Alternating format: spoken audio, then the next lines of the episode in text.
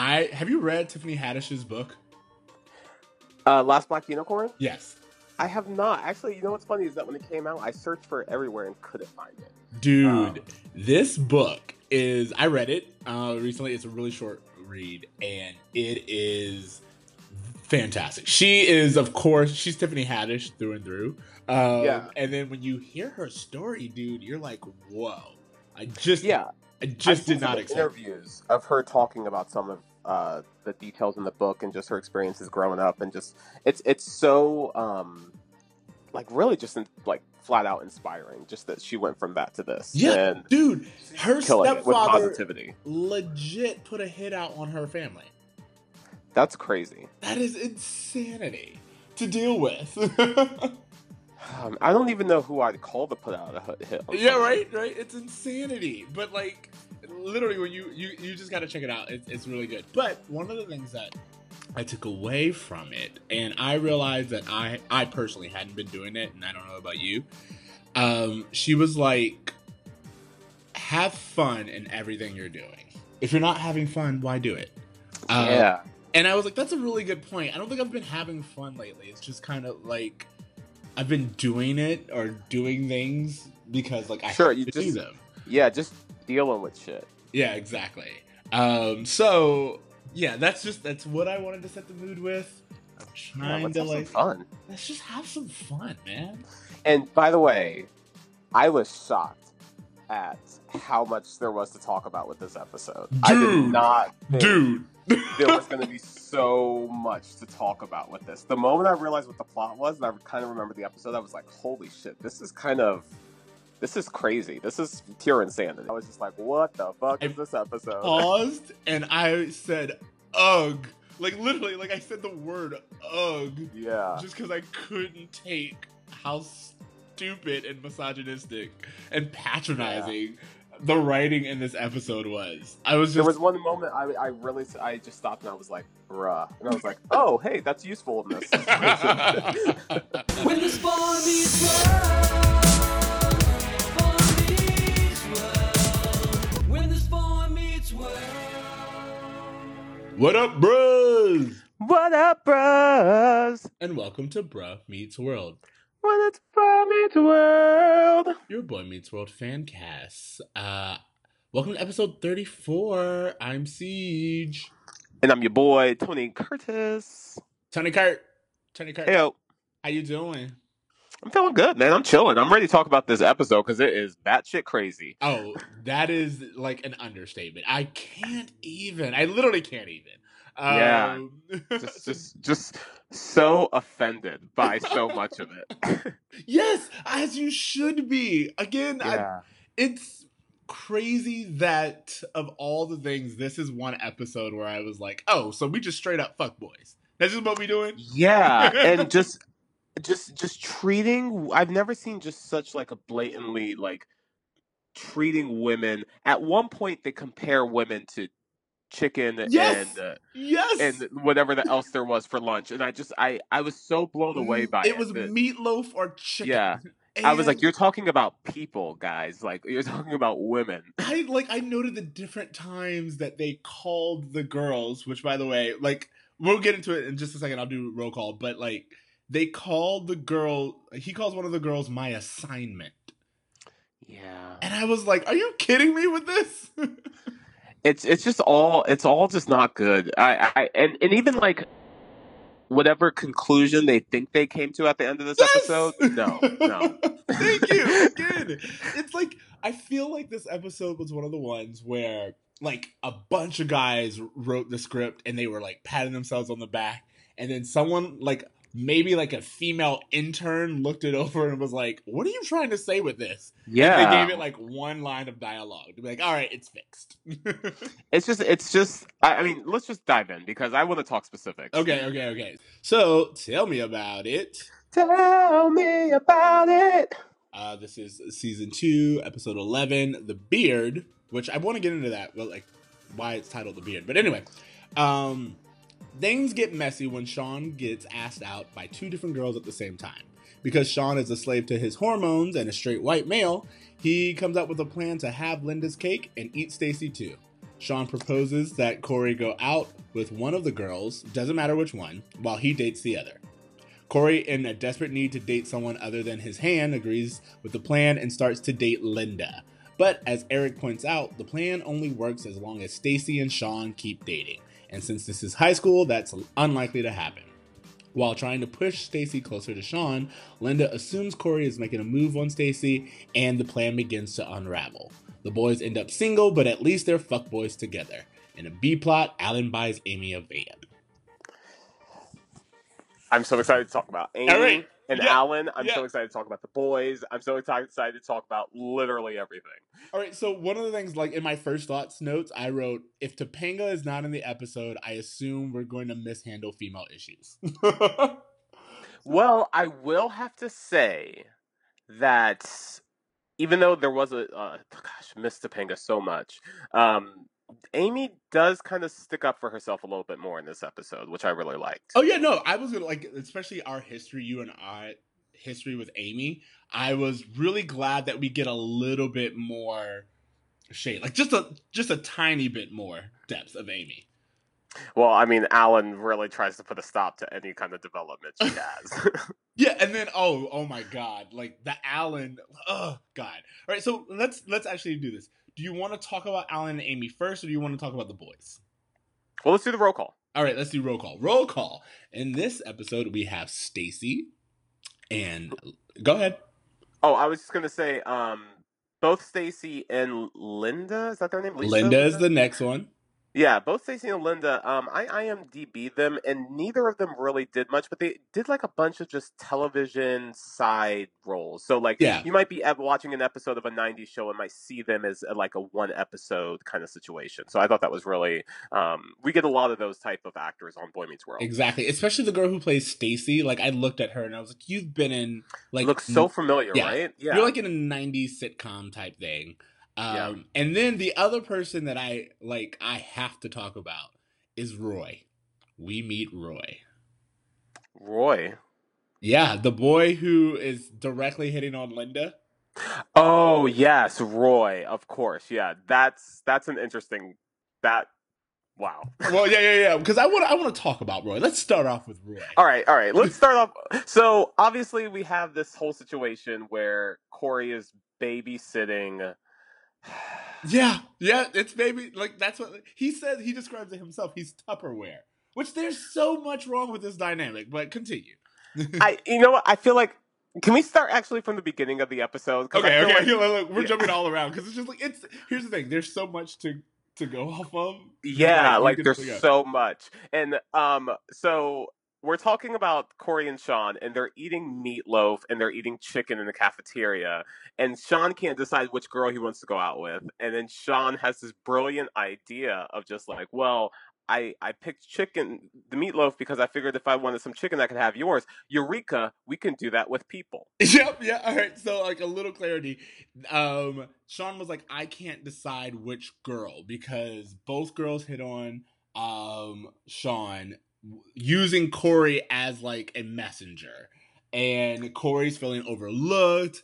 And I was like for for once I was just like, oh, we're in school learning stuff again. I feel like it's been forever since we've done that. Yeah. And then we got to see Feeney's class, which I really like too. Um, exactly. And we're talking about things that are relevant. I like the whole super relevant yeah um yeah it's just really interesting because i feel like when sean comes up with this plan to have corey babysit or like fake date one of the girls so he has time to like so no one else takes her so she doesn't go off the market because he changes his mind. Jesus christ. Um there's there's this thing part of corey i think that's kind of super down to do it. I think he's looking like you said he's feeling overlooked and he's feeling like you know what? I even though i think this is kind of a bad idea it's it's i think he's liking the attention i think even when that uh, Stacey passes him a note in the beginning of class and he thinks it's for him for just a second he feels so much um like adoration Yeah, he gets goes. so much worth out of it He goes, Look, Sean, you're not the only one who and then she's like, pass it to Sean.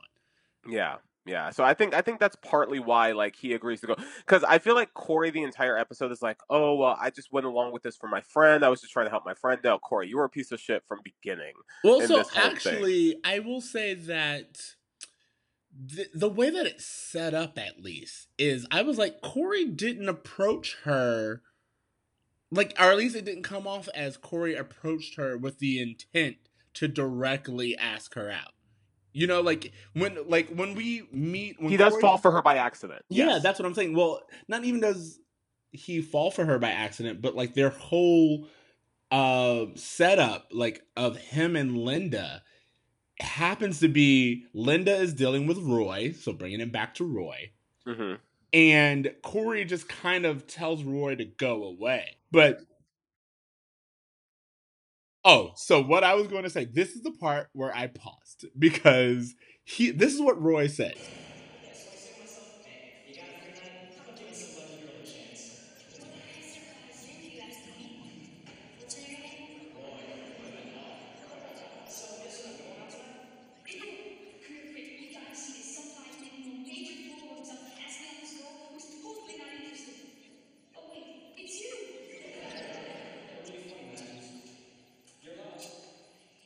Fucking kidding me? Yeah, that it's just I I mean I can see why Corey seems so appealing After dealing both with that, girls yeah, because they're around so much yeah, some douchebag men. And in Corey's defense, like he really wasn't trying to fall for uh Linda. Um he wasn't trying to like ruin the plan, but he still initially agreed to go along with it. No, I And agree the that he- entire time he's com- he's doing like, well, I'm just doing this for Sean. So he is agreeing to like hold a girl. I well, don't know. That's well, what I'm saying is, if you re if you watch that scene, how it plays out, and again, this could just be that it's bad writing, but the way that it's played out, it seems as if Corey actually came to Linda's defense. Now, it Totally, turns out totally. that he he may have approached her or even been like watching the situation because of the agreement that he had with Sean. That's But- the only reason he goes up because he sees a guy hitting on her and he's like, "No, I need to make sure she stays off the market." That's what Exactly. is." That's what I'm saying. But the connection that they have and the reason why they even go to it's kind of her being like, "Oh wow, Corey, thank you." You know, she he didn't. gets really into him. yeah, um, Like, again because super into him. because she's not, he's not Roy, and like Roy was literally if if your options are Roy or Sean, uh, yeah, Corey's like, oh, maybe he's not that bad. Well, and it's funny because even when Corey is starting to like, when Lisa's obviously hitting on them, like they go to Chubby's, and well, I, do they go to Chubby's together or does he just find her at Chubby's? No, no, no, they go to Chubby's together. But before Yeah, that, and- wait, wait, wait, real, really quick. Oh, go ahead. Go before ahead. that, all I was gonna say is um, when when dealing with Roy, there are a few things that I wanted to note. One, Corey actually does a really smooth job at like turning the situation. Like he goes, like the whole thing he says, where he's like, "Oh, yo, Roy, you gotta see this. This boy is making a complete fool of himself by hitting on a girl that's not interested." I was like, "Oh shit, Corey!" Like that's like, Yeah, kind of burned him a bit. Like I was like, oh, I didn't know Corey had it in him to just burn someone to their face like that. Exactly. So there was that, and then the part that really bothered me, and this is like where, again, I've talked about. I've been listening to the Bechdel test. I've our cast. Uh, I've been just. I listened to Tiffany Haddish's book. I'm being more mindful of like how females are perceived in a space, and Roy straight up takes Corey's like Roy ignores Linda's rebuff and takes Corey's word that Linda's not interested.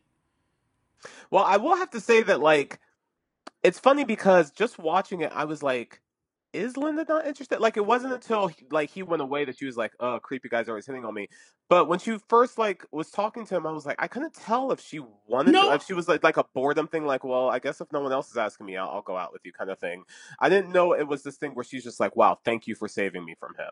So I don't know. Uh maybe I'm projecting because like again, the moment Roy opens his mouth, I'm like, ugh, she's not interested. You know, like that's like that's where I saw it. But maybe, maybe it is a little bit unsung. All I'm Because she seems like she just wants to go out. Like this girl seems like she's she just wants to date. She seems very excited about the idea of dating, at least from what I saw at her at Chubby's with Corey. See, I disagree. I think that we are placing a lot of the fact that, you know, as you're allowed to do, she found someone who was sweet and nice to her. She, you know, Corey does a lot of really nice, genuine things that make Yeah. him appealing. And I don't blame her. And again, it's one of these things where it's like, why is she required to hold out for Sean because she asked Sean out earlier and Sean hasn't gotten back to her. You know what I mean? It's like that's like she her agency. Yeah, at no point does Corey be like, uh,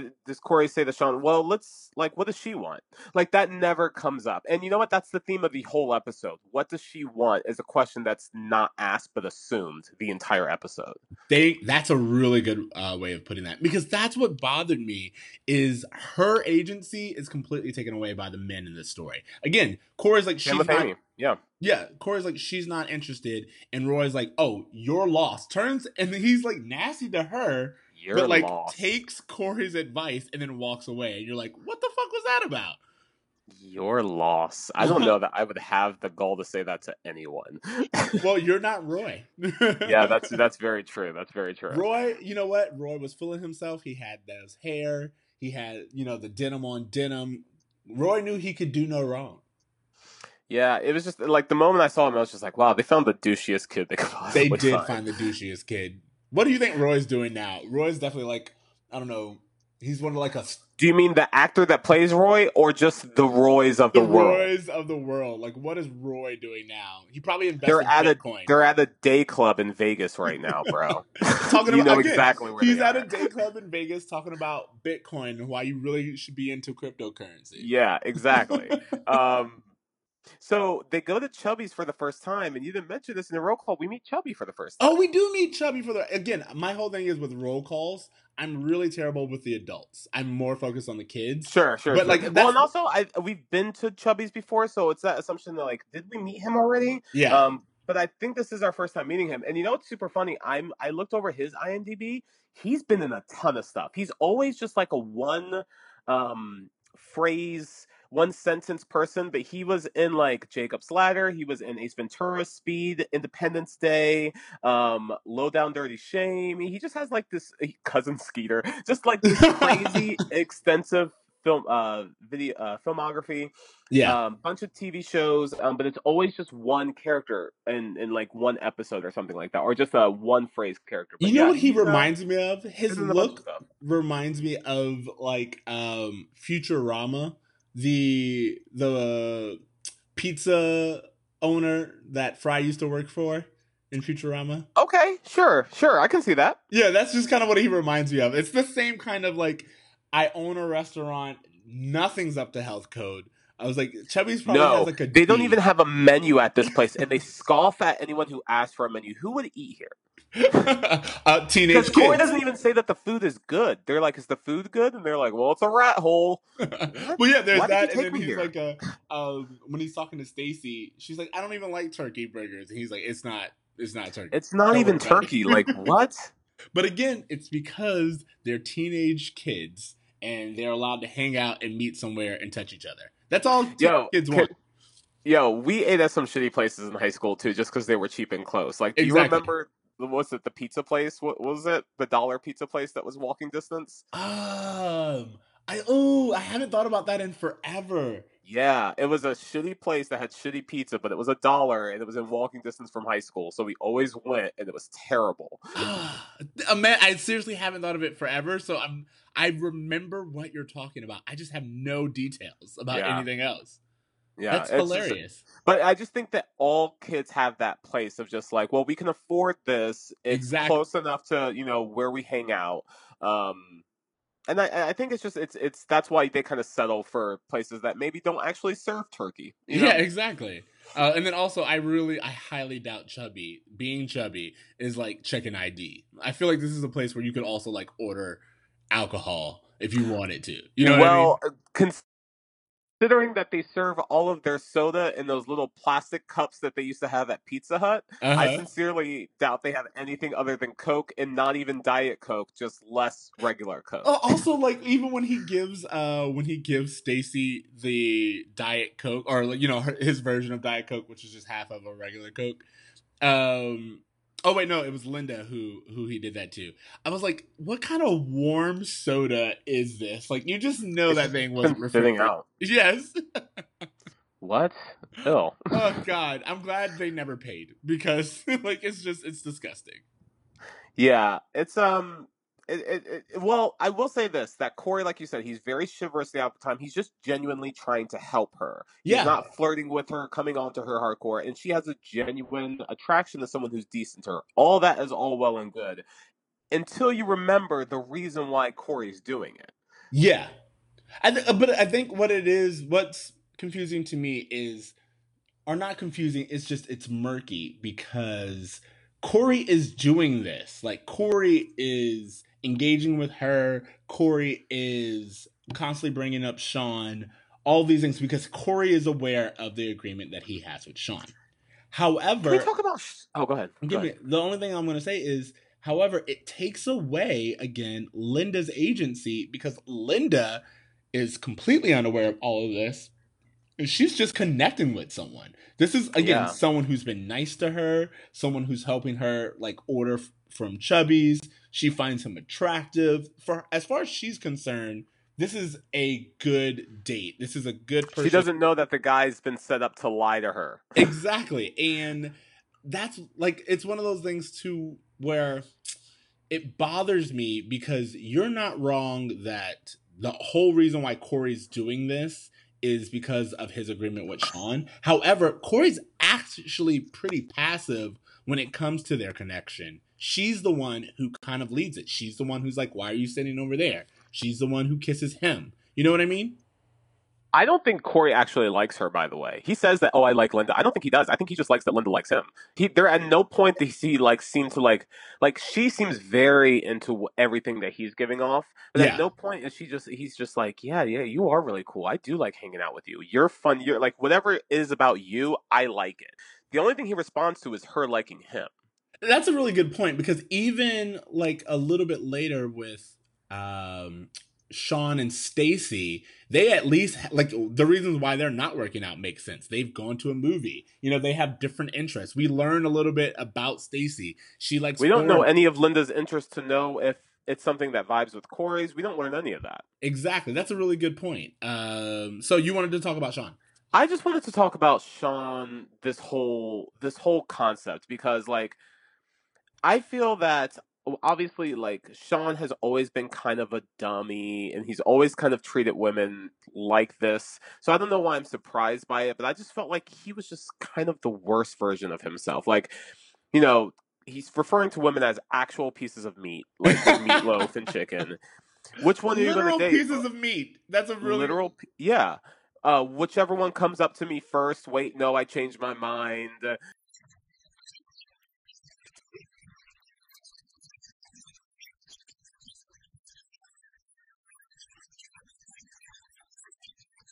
Sean literally does not care. He's just like at an all you can eat buffet and he wants it all.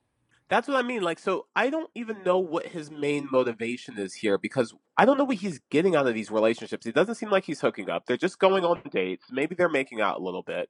But like he's just like it's a name. It's a girl. A girl any Yeah. girl will do there's doesn't seem to be any like i'm looking for someone to vibe with i'm looking for someone i like it's just a girl that said yes Let's so what it. we're gonna do uh, at this point is I'm going to overshare a little bit about my history with family advice, um, which I feel could lead into uh, Sean's character. Which I remember my uncle um, had come to stay with me and my dad uh, when I lived in North Carolina. And he was going through some stuff. He was going through a divorce and all this other stuff. But his solution to all of that was to get back out there and start dating. And he was like, CJ, if you find a girl, all your problems will be solved. You just need to find a woman and everything will fall into place.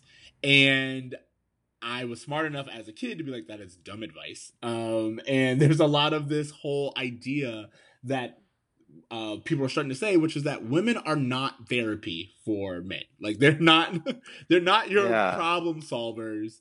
Uh, but a lot of men are taught that, and I feel that knowing where Sean comes from, I could really see like his dad or his uncles or someone just being like, uh, "Oh, once you have a woman, everything's solved."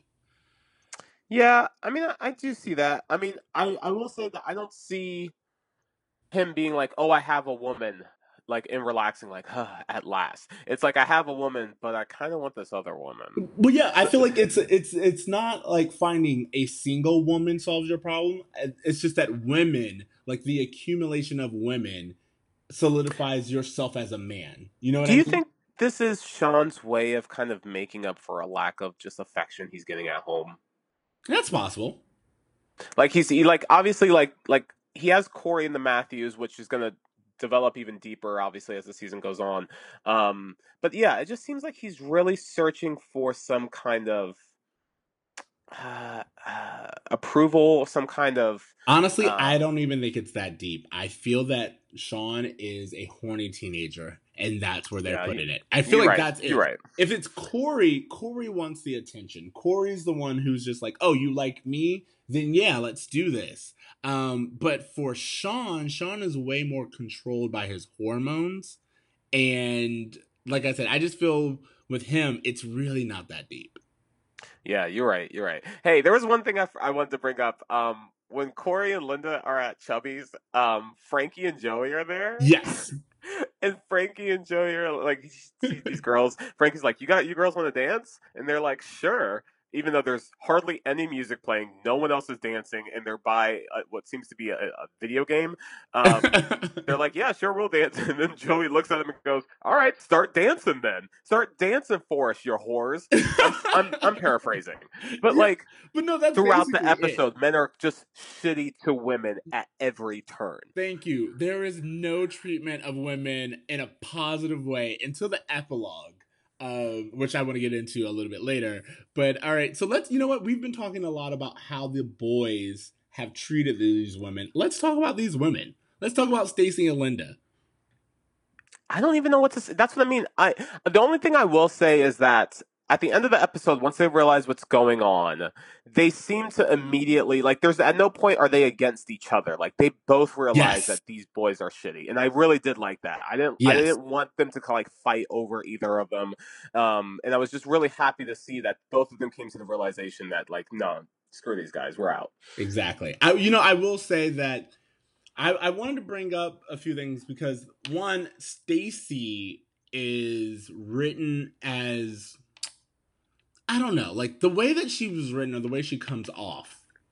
I'm trying to figure out like a, a way to say this, but it's like I didn't like the way she was written. As you said, we don't know much about her, but Who's it's Stacy or Linda? Stacy. Like when we like when the when we first see her, uh, when we first see her, of course she's like a little rude to Corey, asking him to pass the note. And then when we see her again, and her and Sean are fighting, um, just the way that she's written, it's very much like she's difficult. You know what I mean?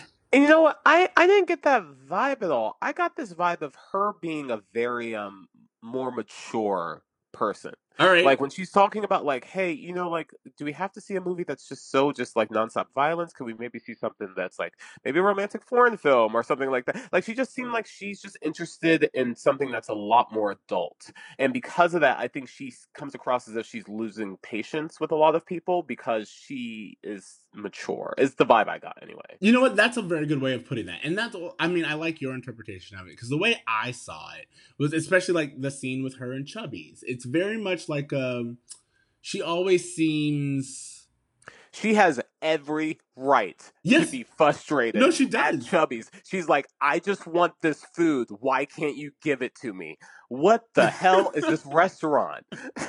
No, again, I don't, I'm not saying that she's wrong. I'm saying that the way she's written, especially when you compare it to submissive, soft spoken Linda. True. Yeah. You know what I mean? yeah. It's like a, you know what it is? That's what it is. It's like the, I can't think of like the two things, but it's like the Mary and the Shrew or something like that. You know what I mean? It's just like she's written almost as a shrew like character. And I'm not saying that she is. I just feel like that's the personality that they wrote for her. Okay. Okay. I mean, we. I mean, I can agree. We. I think we've talked about this plenty of time. That other than Topanga and sometimes Amy, like women ain't their strong suit on this show. So, like, I wouldn't be surprised if they wrote her that way. And I guess that's kind of like what I wanted to discuss because you're always talking about how they write women uh, in this series, and this is just another example of them not even trying to be like. And you know how I get more vibe of that, even from not even just from the way they write women. It's the way they write men when the men do something that's super offensive, but it's not a learning point. It's not whatever. It's just a joke. It's just something that's like a kind of agreed on, something that's not really addressed. These kind of like really sexist undertone comments that get had and forgotten. Um, that's what lets me know that there's some issues going on with with gender. Well, yeah, well, because at the end, as you said, when they point out and they're like, "Hey, you're treating us like property, like we're just possessions or whatever," and they walk off, and everyone's, um, you know, the whole. I do like that the whole restaurant has heard what's going on, and they're just like, "You guys are scum." Like, like, like Yeah, Corey and Sean had every opportunity to learn their lesson, and they still never got to that point where they were like, "Yo, we were we're really wrong. We shouldn't have treated them this way." The No. only time Corey apologizes is he's like, uh, when they confront the the girls confront the boys, and Corey like really passively says like, a, "Oh, I'm so sorry." No, you're sorry you got caught, Corey. You're not even sorry that you did this. Well, So- what I was going to say is that after that big embarrassing moment where you could learn a lesson, what the boys walk away from is Sean's like, "Well, actually, you're way more dangerous than I would have suspected," and Corey's like, "Oh, you see me as a threat now? Yeah, great, we're awesome." Corey says, "So you're telling me I lost my girlfriend, but for the first time, my friend, my best friend, respects me?" And Sean's like, "Yeah." So the only time he got respect was when he was treating a woman like trash. and Sean's like, "Yeah." Again, as I said, they were like, "We're fuck boys together." Yeah, and it's just it's just the weirdest. I don't know who I'm supposed to be rooting for in this. I don't know who like I'm supposed to be like. All of this is just Yeah, it's very very problematic. Um, do you have anything else about about the their whole dynamic, this whole sitch? about the boys. Um, I do think that even though Corey, because I, I do want to say that I don't think Corey was intentionally trying to be a piece of shit. No, I, I don't think think, he that- was. Yeah, and I think in both circumstances, both of the girls liked him because they saw he was nice. And if he wasn't so wrapped up in trying to help Sean, I think he could have gotten a girlfriend very easily. Well, that's what Um, I'm saying. When he's not trying, Corey is like he he's. It's one of those things to where Corey is a nice guy, and I don't mean that like in the negative context of oh a nice guy. Corey's someone who can be considerate and can be funny and is attractive and you know all these other things. So it makes sense that girls are like, "Oh, you know, you're not the obvious choice, but when I really sit and look at you, um, there's something there." But he almost it's- always messes it up.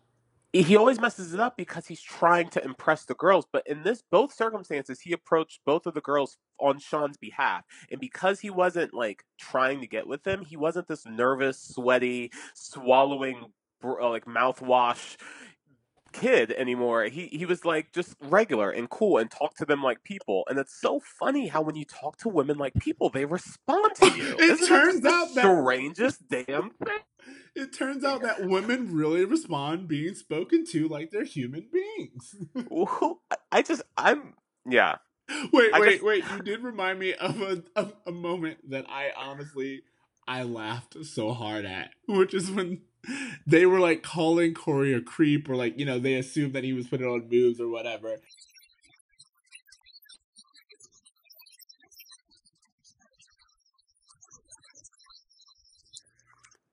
He nays oh he goes nah. Nah. no, I I will say, even though like we're we're giving Corey and Sean a really hard time, they're hilarious. Oh, yeah, like of that's the only thing that makes this work is that they're so funny. Like, yeah. and and that's what allows you as the audience to kind of overlook a lot of this because both Ben and Rider are really so damn charming that no matter what they do, you're kind of on board for it. So here's the thing: I do not want to give them a pass. I think the first time, the first few times I watched this, I did give them a pass, and because of that, I'm like, nah, I'm holding your feet to the fire. This is fucked up. But I oh, will Oh, we give shouldn't give them a pass. but yeah, that's that's that's why why it's kind of that murkiness is there because even though like Corey's low key doing a shitty thing, he's so he's so genuine, and you just you want him to succeed, and uh, it's a it's it's just very problematic for both them and us as an Yeah, exactly. And I do like that. Um, I do like th- that uh, we have this little side story for no real reason of Frankie and Joey. Um, I feel like again, this is like something where now we would have a web series of like their antics. You know what I mean? Yeah, yeah, they're the Phyllis and Kevin of the show. They're the the Yeah. the side characters. They're the the Gunther. They're the they're just the ones there, just kind of comic relief. Sometimes they play a part, sometimes they don't. Um, but I I like I like them so much. I have to say, whenever I see them, I get excited to have them on there because they always make me laugh. Well, I feel that the writers do too, because again, their their storyline makes no sense. It's not really relevant to the plot. But we just get these little vignettes of them. Like, for example, when Frankie's like, Oh, it's Friday, don't forget to clean out your locker. And you see like this little Oh, bit- yeah. There's no reason for it. You're absolutely right. There's right. no it's reason just for there a joke. also, I I looked at it and I was like, I would like to think those two boys stuck in the locker, uh, they become friends. Like they have like this history. Yeah, I mean, you Oh. spend a lot of time with someone. Thick and thin, bro. You share a locker with. I've never shared a locker with someone, but I have to imagine that you just it, hours together and like just breathing each other's breath. Ugh.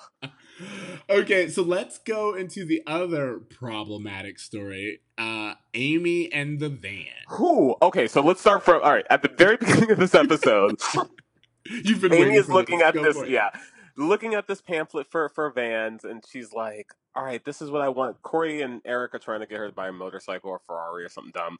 Um, and Alan seems really supportive of it. He's like, "You know what? Why don't you think about it? Walk around the house with the magazine, just kind of think it over." As soon as she leaves, Alan's like, "All right, kid."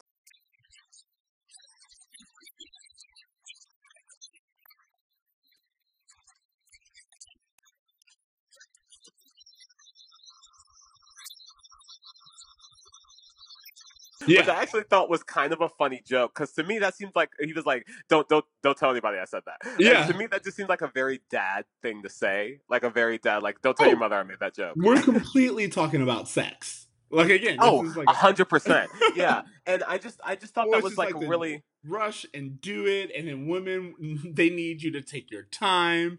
Uh, and it's just like a yeah, it's it's terrible.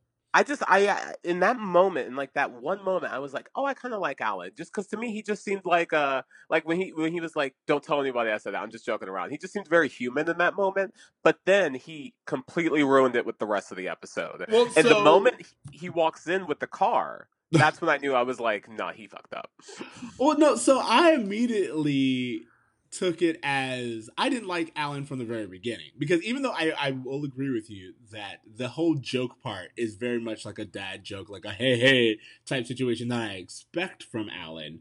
The whole first of all, I think when he starts it off, and you inserted the clip, when he starts it off with "Let me tell you something about women," I'm like, "Oh, this is gonna be Uh, stupid." Whatever it is, ignore everything because it's stupid. Well, and when he comes back in with the car too, it's really funny because he says something like, uh, like "Behold me" or Yeah. something like that, and Yeah, I'm just exactly. like, uh, Alan, I- you you were I about to the ruin woman everything. Whisperer. I know everything about women. Oh Remember my all the things I told you earlier? You're about to be so impressed. Your mom's basically going to try to blow me with happiness because of what I just did. Yeah.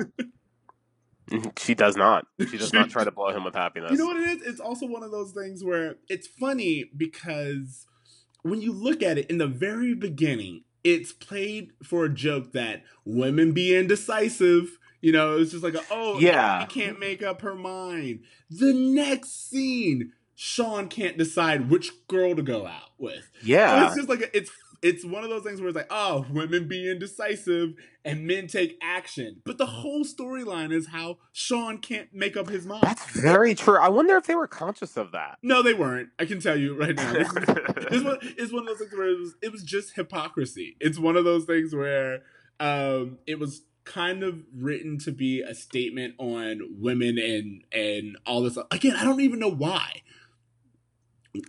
Yeah, I just I I don't know why. I don't know what Alan's confidence was that he just felt like he was really hitting it out the park so much with this. Um, because he specifically t- told the guys like women change their mind, like like they need time to think. Why would you? He was like, men rush. That's the problem. Exactly.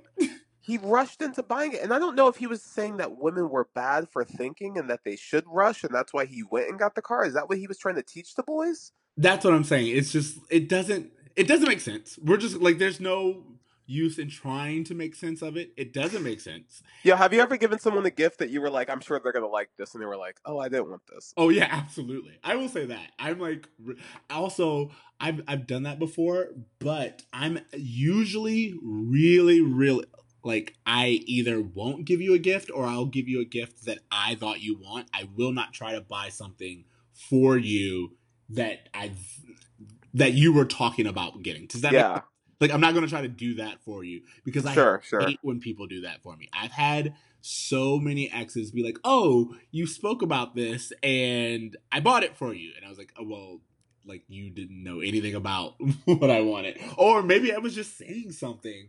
Uh, you know, I was just saying it, but I didn't really mean it. And yeah, and I think that's like kind of what Alan did. And I think that's a very human. Like I'm sure that happens. Like that I'm not faulting him for at all. Um it's more so the way he kind of reacts to Amy's reaction.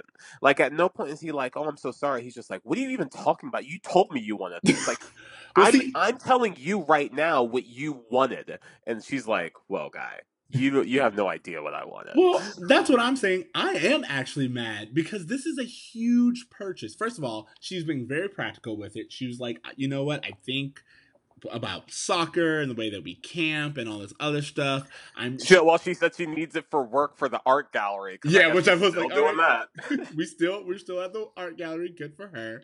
Um, but watching all of that, do you know how upset I would be? And actually, I am upset if I'm ever in a relationship or even with roommates or something, and we've talked about making a big purchase, and you just Yeah. come home and it's there. Like, Well, I oh, will say, I will say, I think that like this whole con- like the reason Alan says he did it is not because he wanted to rush into it. He's like, you know how you hate having to deal with people at the car dealership. Like I was trying to save you from that, and I don't think necessarily that was a bad idea. I think he just should have talked to her about it first. First of all, it is a bad idea. Do you know why she hates um the reason why she hates going to the dealership where they're like, "Oh, little lady," is because patronizing men try to take away her agency. And so what her husband thought he would do was take away her agency before the dealer could do it. And she's like, "You don't even really get what the problem is." And that's what bothers me. It's like, yeah, it's not that oh, I hate the hassle of having to pick out all these things. It's just that no, people are shitty and make the whole buying experience shitty. But I I You know what's like crazy too go ahead. is that the I was just gonna say the the dealership, the guy that they meet with, seems like he would be a perfect fit for Amy to go car shopping. exactly. Uh, but again, she doesn't have that chance because Alan just made all these assumptions. And I'm not saying that Alan's intentions weren't good. Many, plenty of people have good intentions. Again, as we just talked, Corey had great intentions.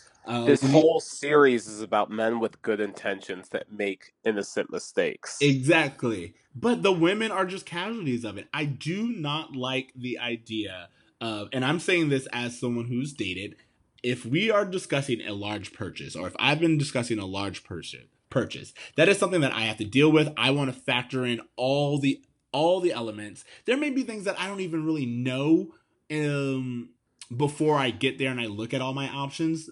What'll bother me about something, but I just need to be a part of it. That's something that I want to be a part. It's going to be mine. and I'm going to have to deal with it every day. And to take that away and be like, "Oh, I solved it for you." It's just like, "Well, you didn't now because I didn't get the you just make you just made the choice for me. it." Yeah, Yeah. exactly. Um, so again, I just think that buying the car right off the bat was a mistake. But then I will say, going back to what you talked about when we were looking at this is a really good car salesman because when they come in and they're like, "Oh, we want to return the car," uh, he's like, "All right." what are we really talking about here? What's the real issue?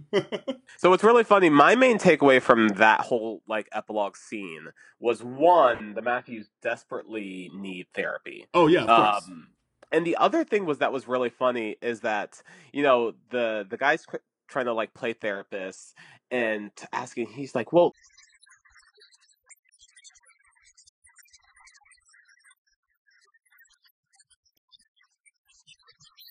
And Alan immediately interrupts her and says, How long is this going to take?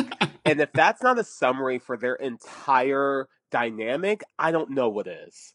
Yeah, exactly. No, I I liked this. I liked that even the car dealer was like, I don't feel like Amy's being heard in this relationship. Let's talk. we've been saying that more- for this this entire series we've been saying that so it's Yeah. just yeah I really, really enjoyed it. I thought it was great. Um, all right, so a few more things I just wanted to pull out. When Eric and Corey are talking about the situation. i'm glad you're bringing this up because i had some thoughts on this too Yeah, okay, so tell tell me your thoughts. Go for it. well my whole thing with this episode uh, with this uh conversation that corey and eric have is this you know Eric's talking to Corey, and he comes to the realization that Sean pawned this other girl off on Corey because he's safe. And I think that this is an idea that really sticks with Corey because I think we'll see again and again throughout the series, throughout this season, that there's multiple times where Corey wants to be dangerous. He doesn't want to be like plain and vanilla or celery. You know what I mean? Like he doesn't want to be celery so badly. And I think this is kind of where that stems from. Yeah, no, I agree with you. First of all, I was also laughing at the idea of Corey next to that celery poster. Um, so if I like- could find that celery poster, I'd buy it. Yeah, of course. It's hilarious. I love it. Um but no, I agree with you. Also the fact that I was like, damn, Eric. Eric was like, You're like bubble wrap. And I was like, God, y'all are not there Yeah, are nicer ways yeah. to put this. I, you know, what's really funny in the episode? The, uh, Corey's like, "Oh, I'm dangerous," or Eric's mentioned something like, "Oh, Grandma thinks you're dangerous." So Grandma's still alive. Yeah, grandma's still alive, she's still around kicking. She's somewhere probably hustling. I don't know. We never see her again. So let's yeah, let's not forget grandma killed a man. So Blatantly told the kids. grandma ain't nothing to fuck with. Um, You know what I also really liked too was that Eric kind of implies Morgan's presence, or without Morgan actually being there when they're talking about the van. They're like, "We'll just hang Morgan out the back, and she'll just have this little dog." Like, we're not even going to bring Morgan in to make this joke. We're just going to give the joke to Eric. yeah, I like it as well.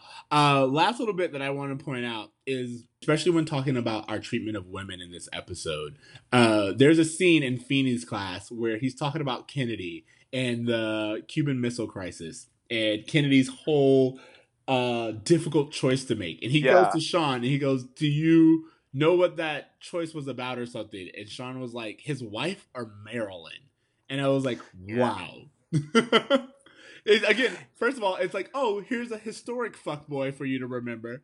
Um, and then also, it's like, it makes sense that Sean, this is the one thing about Kennedy that Sean is aware Yeah. So one thing he, he knows.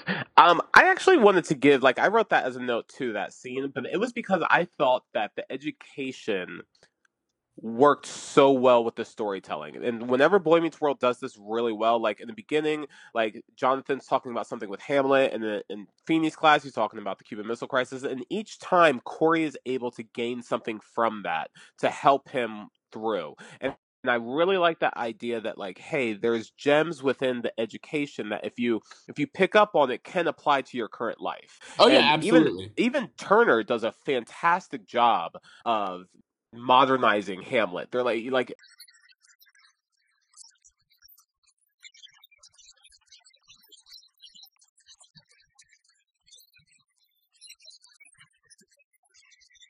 just talks about it as if it's recapping a TV show versus talking about Shakespeare. And he does a really good job of relating it to the kids. So much so that I think Corey's able to take things from it because of the way it's being taught. He also does a good job wearing those jeans. Oh no. Oh no. Turned on by Turner moment. Turned on by Turner moment. Jeans. I was like, okay, Mr. Turner. Again, I think they're the same jeans. I had like, I'm gonna look at all his outfits because I don't think they really change up his wardrobe that much. I think he has like two ties. yeah, he's on a teacher's salary. Here's the thing, you know, there's truth in art. I get it, but um, at the same time, he sat on that desk, and I was like, "This is that moment. I'm feeling it, Mister Turner." I want to know what Turner does on the weekends. Like he has a motorcycle. Where is he going? He What is he doing? He is just like living his best life. He's at the gym, you know, making them little protein shakes. He probably pulls up to like his little motorcycle gang. Oh no, he works on his motorcycle in the garage, and just like a wife beater. I think that he does all of those things, but I think he has a classic Italian family that he's very close to. Oh my god, I love it. He refers to his his mother as Ma. Oh my god, I, love think- it. I think that they have like Sunday dinners. I think he like maybe even goes to like a Catholic church on Sunday mornings. Like I think have Sunday Is, dinners, and he has Yeah. several sisters. Yeah, absolutely, he has a ton of sisters. That's Oh. why he's so sensitive. Yes, I am here for this. I want that Mr. Turner spinoff. Yeah, I think we just we just fleshed out this with the most stereotypical Italian family. oh, we we can think did absolutely. I mean, it's completely racist. I, apologize, but at the same time, I want what I want. Yeah, we, we well, and here's the thing: we just want his character to be a little bit more fleshed out, and that definitely happens next season. But it's just now, Oh my so god! You know what I want more than anything? I want him to have a cousin named Joey who lives in the city with this like friend Chandler. yes, he's trying to be an actor. exactly, exactly. That's what I want. I just want all of that. Let's merge these worlds, guys. Exactly. okay. Do you have anything else? Anything you want to say? Um, no, I don't. Yeah, short and sweet. Yeah, we got it. Fuck boys be fucking. Well, I think also it's really easy to talk about this because like the B story was kind of small and the A story took up most of it, so there wasn't a lot of diverting we needed to do. Like, yeah, if you if you disagree, Corey and Sean figuring that out. yeah, if you disagreed with the way they treated women at all, it's pretty short. It's like Yeah, it's just it's I I, I mean. I feel like this is also just something we're going to continue to see on the show of just Sean constantly having a different girlfriend and trying to choose between different girls. Like this is just they're painting a full picture of who Sean is, and that's we're we're starting to see that more and more. Him dating and becoming more involved with girls, less involved with Corey. Um, you know, yeah, up. I mean, right now Sean is definitely uh poor. He is girl crazy and um his It- only real loyalty is to Corey. and he still has family that we know of. Yep. He still, I mean, he lives in the trailer park, but I mean, obviously, it's like a fine situation for him so far. He jokes about it. Um, so yeah, I, I I'm interested to see when this is going to start diving in soon, and I think actually it's in a few episodes or maybe towards the end of the season. Um, okay. All right. Yeah, Well, keep a lookout. we're And- almost at the midway point because we're almost at the midway point in the season. I think next season is the next episode is the halfway point. So Okay, well that's cool. Uh, so we already have two spin-off ideas. We want our web series with Joey and Frankie, absolutely. and we want Mr. Turner's. Would it be called? Nah, I can't. You can't call a show turned on by Turner. We need to think of a name for Mr. Turner's show. As the world turns. No, no, All right. I will not allow it. but you know what? I appreciate you for trying. I do. Yeah, well, Um, I so let's go into the uh, wrap up points. What was your bra moment? I mean, like there are several, but like, Okay, so there's one moment where, um, gosh, let me see if I, I, I did write this down. Do you want to do yours while I look for mine? yeah, yeah, yeah, yeah. Um, so the only thing that I have is again the one moment where it's not even that it it it's timeless. It was just the one moment where I literally stopped and I was like, "Oh, are you kidding me?" With how much we're going in with this, and it was with Roy. My bro moment is Roy, and Roy being just like the worst of the worst. Yeah. Uh, and it's like uh, it's sad because that person still exists. He just now has like that fade and long hair cut um haircut. You know what I mean? Yeah, And he wears several necklaces absolutely. and drinks kombucha. oh yeah, yeah. Roy's the same person. He just looks different. A hundred percent. Um, I can't find the exact quote or whatever it is, but at one point, uh, Sean says to Corey, like, "And what if I break it off with Linda?" Or what if I break it off with Stacy and she goes crazy and gets a sex change operation and comes back as a man who Yes. tries to, to exact his revenge? I was like, bruh, you can't say that shit. yes. Thank you so much. I I I had I forgotten how shocked I was at that moment. Uh, and again, What if she gets a sex change and comes back as an angry man? What if she goes crazy, flips, and gets a sex change? Because that's the only reason people get sex changes, apparently, is when they go crazy and they flip. Um, What- what- comes back as an angry man. about that is Sean goes, I've seen it happen. Where? Where? Like, what? What is go- what? Sean's lived a crazy life. and I think he's referring to the movie Sleepaway Camp because I think that's the exact plot of it. Is that so the maybe he saw it on Camp? television. Yeah, Okay. that's a huge spoiler for that movie, by the way.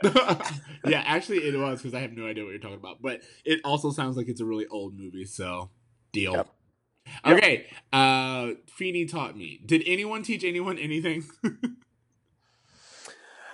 Um, is there was there a lesson that anyone learned, or was there a lesson that I learned? Because I don't believe anyone learned a lesson on the show itself. That's a what very. I point. learned is that if you're gonna make a big decision, verify with the person. Maybe have them come with you before As you make you a big should. purchase. yeah. and that's something I kind of knew already. Um, so yeah, I guess women. Oh, that's the that's the learn I got. That strangely, and I know it's such a foreign concept that when you treat women like people, they they respond to you, and that's the biggest takeaway of this episode, which no one learned but but us. yeah, women women really uh, like having their own agency. Who knew? I don't think women like it when you refer to them as meatloaf or chicken. I that's another thing I picked up on. Um, My assignment. Uh, yeah. My assignment. Yeah. Screw you, Corey. Exactly. Uh, oh god, and it's it's one of those things to where it gets it's upsetting. I know girls deal with this all the time. Of like the nice guy who was like, "Oh no, like what are you talking about? I'm nice." So like you But, you can yeah. doing so much worse because I I haven't tried to rape you yet.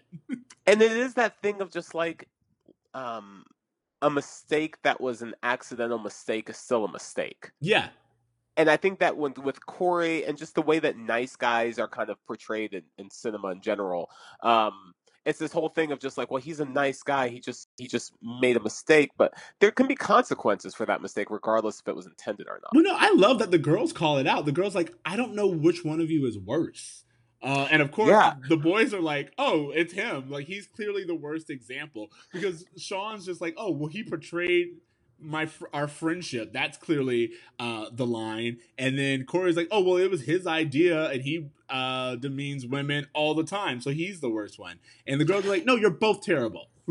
Yeah, because really, like, Sean's kind of like that guy that's like, yeah, I just want to sleep with you, but at least I'm being upfront about it. Exactly. Whereas Corey's kind of like that guy that's just like, oh, those other guys are just fuck boys. I'm not like that. Anyways, want to go back to my place. Like that's that's the dynamic there. Corey's the "let me explain feminism to you" type guy. Sure, let me explain fe- feminism and also like maybe go like maybe blow. Yeah, yeah, exactly. Like that's Corey. Exactly. That's the that's what I'm saying. Ah, God. Uh, women deserve better. women all women deserve better. The women who watch this episode deserve better. Amy deserves better. Rest in peace Topanga wherever the hell she is. Yeah. it's so interesting too. That's another thing real fast i want to bring up is that him and i'm sorry him corey and linda. Corey's like oh she's my girlfriend. She's Yeah. my girlfriend literally the day of and at no point in any of these other episodes that Corey's had these one-off encounters with girls, like the girl he asked out in the first episode, the girl that he like, I don't know, just all these girls that he's been running into. The word girlfriend has never come up before. yeah, but now he's there. Now he wants a girlfriend. So it's, if he wants it, he will have it. And the whole definition of a girlfriend and boyfriend in this age, like Corey's like, you guys have been together for forever. And Stacey's like, we dated for four days. exactly. Uh, again, uh, it's one of those things where like the girls are, of course, are more mature than the boys. Yeah. Um, but also, I feel like you know what? This is the reason why I say if Topanga's not in it, it's they're gonna treat women terribly. Is because I feel that they're like, oh, Topanga deserves better. We're not gonna slum her with this terrible. Yeah, don't even put her in the episode because there's all she's gonna do is immediately talk sense into both Corey and Sean. The, the story's over. Exactly. Exactly. Okay. Um. Grade. What are you giving this? I'm gonna give this. uh I'm gonna give it a C. I really just wasn't a fan of it. Yeah, no, I, uh, I we're coming more online. I'm giving it a C. Yeah. It was a C episode. It's good in the comedy, terrible in the lesson, uh, all over the place in the lesson. To be uh, frank, I don't know that there is a, a true lesson in this episode. and we have some kind of murky, um, not even murkiness. We have some unneeded clips of like Frankie and Joey and like all this. It's just yeah, there's filler. Yeah. Okay, um, homework. Do you have any homework? Yeah, I do actually. So, um, all right. I don't know when this is gonna air, but uh, Aretha Franklin just died, Yeah, and uh, this is something that you know you and I've been kind of you know dealing with this week, uh, as the world is. Um, but I've just been diving into her discography, and Mhm. God, there are so many gems on here. Like so many like amazing songs and performances that aren't a part of her like traditional greatest hits. You know, um, so one of my homework assignments is an album that she did called "The Girls in Love with You." uh-huh. Um, not a lot on there that people would probably recognize. Um, "Son of a Preacher Man's probably the most famous one off of there.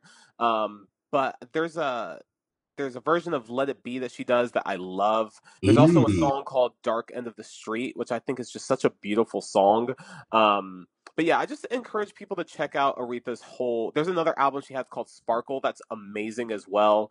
Um, yeah, just just really look at the discography. It's, you know, with Aretha and Stevie and you know some of these other kind of icons. I feel like a lot of times they get limited to their best of Yeah. CD, and you know you forget that like the worst Stevie Wonder song is still better than most songs. Yeah. And so I think it's just worth diving back into some of that every now and then just to be like, wow, this is kind of overlooked by history. A And I felt like Aretha had a lot of those. a few things on that. Uh, one, I will say it's terrible that we do this as a nation, but because of her death, so many positive things have been coming out, and we never give people their flowers when they deserve them. But anyway, uh, anyway, so go check out uh, Aretha Franklin's discography. And what was the album you said? Um, there was one called Sparkle, and there was another one that I really like called uh, uh, The Girls in Love with You. The Girls in Love with You. Okay, cool. Uh, for my homework assignment, I will be again talking about Tiffany Haddish's book, The Last Black Unicorn. That is Heyo. it is hilarious and heartbreaking in all the best ways. It's a quick, quick read, but it's she's really funny and her story is really tragic. So yeah, you I mean, but also of course it has a kind of positive ending, so good on her. And that's that, that's the great thing about her. That's her magic that she's referring to is how she's been able to stay so positive and perpetuate that positivity, um, despite all of the stuff she's gone through. Well, yeah, there's that, and then also she's someone who she's determined to still be herself. And when you hear, hear her story, you understand why. But she talks about Hollywood and how about how many people tried uh, and still to this day try to change her, try to make her more acceptable in the Hollywood lifestyle. Um, and again, a lot of it comes from a good place, and she even acknowledges that. But she's like, "That's not who I am." And I I only have the energy to be who I am. Uh, Sure. I think that's fantastic. Um, but I had already made note to for this to be my homework this week, but reading or sorry, watching this episode made me be like, I am definitely glad that we're doing this. Um, follow this, check out this Instagram account called Unapologetic Supernovas. Um, the spelling's kind of complicated, so just look at it. I'll make sure to list it in the homework and the links. But unapologetic supernovas, these uh it's one of those meme accounts that's all about being self-aware about gender issues and women and sexuality and all this other stuff. It's really a great account to just think about common everyday things differently. Um. Yeah, definitely. I, I love them. Um, I don't really know much about the people who are behind the account, but I will say that most of their messages and their memes are great. So anyway, check it out. Uh, if you like our podcast, you will like it. Do you have anything else, sir? Um, no, that's that's all I got. That's all I got. Okay, well, thank you guys for listening to this episode of Bro Meets World. Remember, you can find us on Spotify, iTunes, Stitcher, YouTube. Make sure you leave us a rating, uh, reach out to us, tell us hi, how you doing, at brunmeetsworld at gmail.com. You can find me on Twitter at XtraCeeJ. That's X T R A C E E J. And Tonathy Curtis. I, I love this this Tonathy. Is that is that what it is? Yep, Tonathy Curtis. I don't know if anyone's ever referred to me as Tonathy yet. You do it all the time, and I'm for it.